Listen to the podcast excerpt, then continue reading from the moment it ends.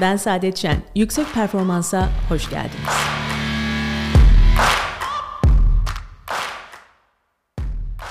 İnsanı donduran, ertelemesini sağlayan, endişeli kılan, bunaltan, korkutan, kıyaslamalara yol açan şeyle öğrenmeye, büyümeye doğru iten, insanı kibirden kurtaran, alçak gönüllü tutan, yeteneğinden emin olana kadar araştırmaya iten şey aynı şeydir. Nasıl oluyor peki?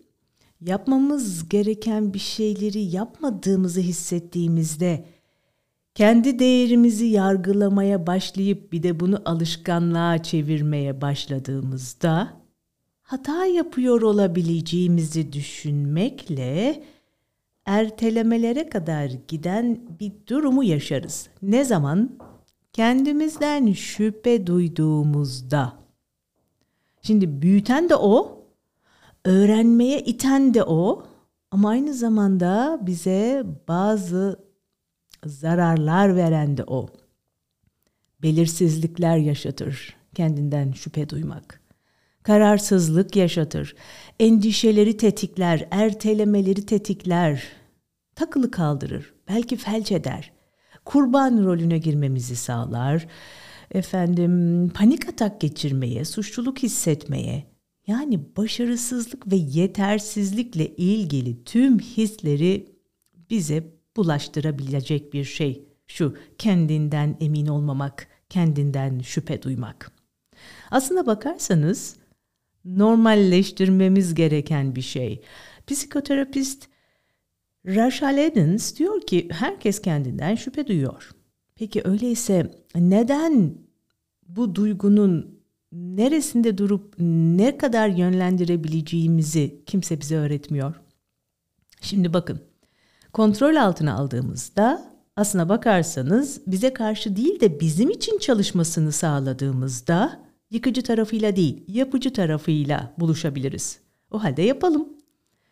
O halde kendimizi kendimizle kıyaslamıyoruz çoğu zaman. Kendimizi yaşıtlarımızla kıyaslıyoruz. Şimdi kendimizi yaşıtlarımızla kıyasladığımızda ya da belki de çok önemsediğimiz insanlarla, rol modellerimizle kıyaslıyoruz. Başarısızlıklarımız, kayıplar, aksiliklere bakıyoruz. Yanlışlarımıza odaklanıyoruz ve aslında yetersiz hissediyoruz. Yanlış bir şey yapıyormuş hissine kapılıyoruz. Şimdi diyoruz ki işte bizden daha önce kazanan o başarı duygusunu yaşayan arkadaşlarımız ya da rol modellerimiz onlar doğruyu yapıyorlar. Doğru. Onlar sizden daha çok doğru düşündüler. Sizden daha çok haklı çıktılar. Hatta başarılı oldular.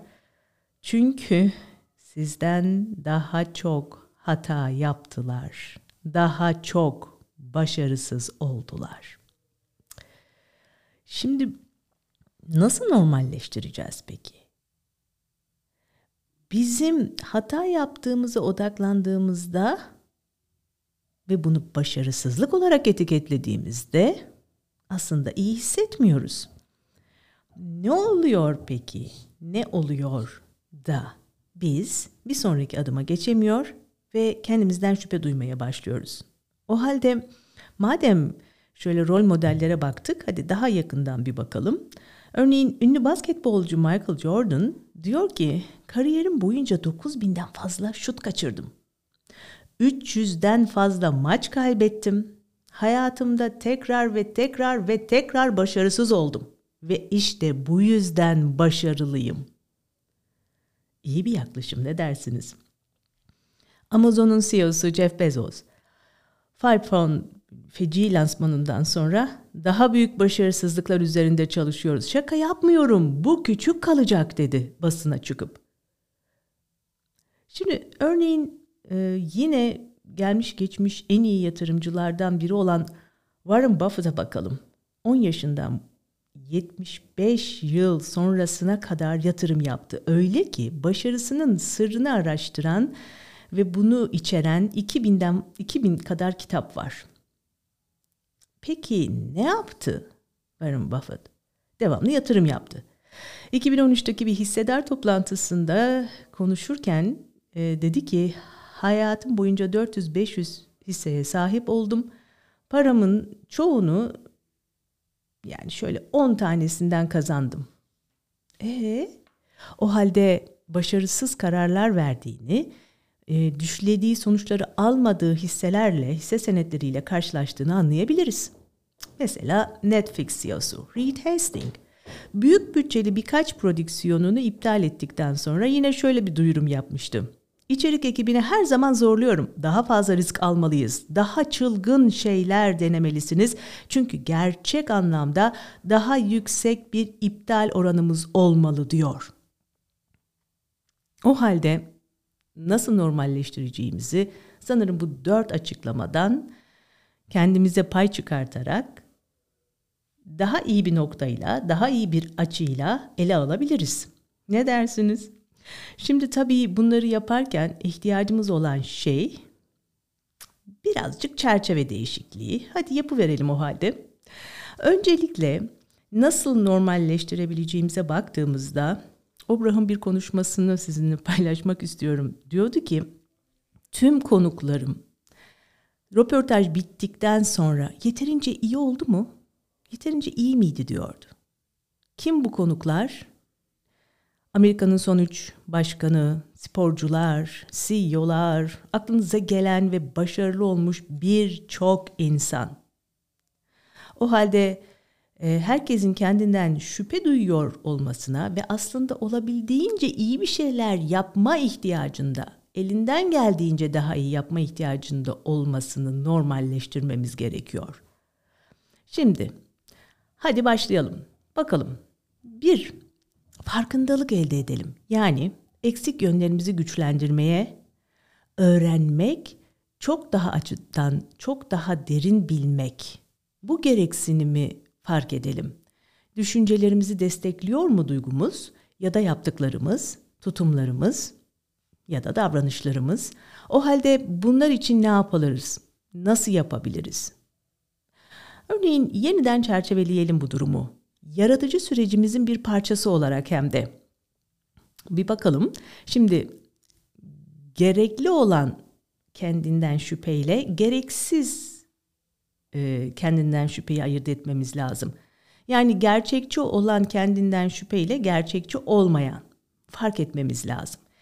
Eğer mevcut beceri ve kaynaklarımız üzerinde kendimizden şüphe duyuyorsak bu gerçekçi değil. Daha önce yaptığınız bir sürü beceri ve yeteneğiniz var, kaynaklarınız var. O halde o sadece kuruntu deyip arkamızı dönüp geçebiliriz.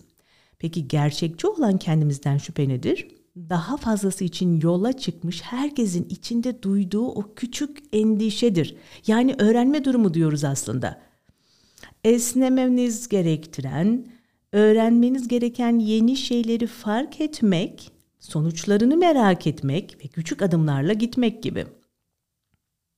O halde bundan sonrakine bakacağız, bakacak olursak eğer hangi konuda ya da konularda desteğe ihtiyaç duyuyoruz? Yani mütevazi ve açık yüreklilikle dürüstçe konuşup, yardım isteyip, araştırıp, tamamlayana yol tamamlayana kadar yol almak. Belki böylece yeni güçlerimizi fark edeceğiz, yeni beceriler elde edeceğiz. Ve tabii şahane bir kural daha var. 10-10-10 kuralı. Yani bu beni 10 dakika, 10 ay, 10 yılda nasıl etkiler? Anında bakış açınızı geliştirebileceğiniz ve karar verebileceğiniz ve harekete geçirebileceğiniz bu aldığınız kararları bir kural. Bu beni 10 dakikada nasıl etkiler?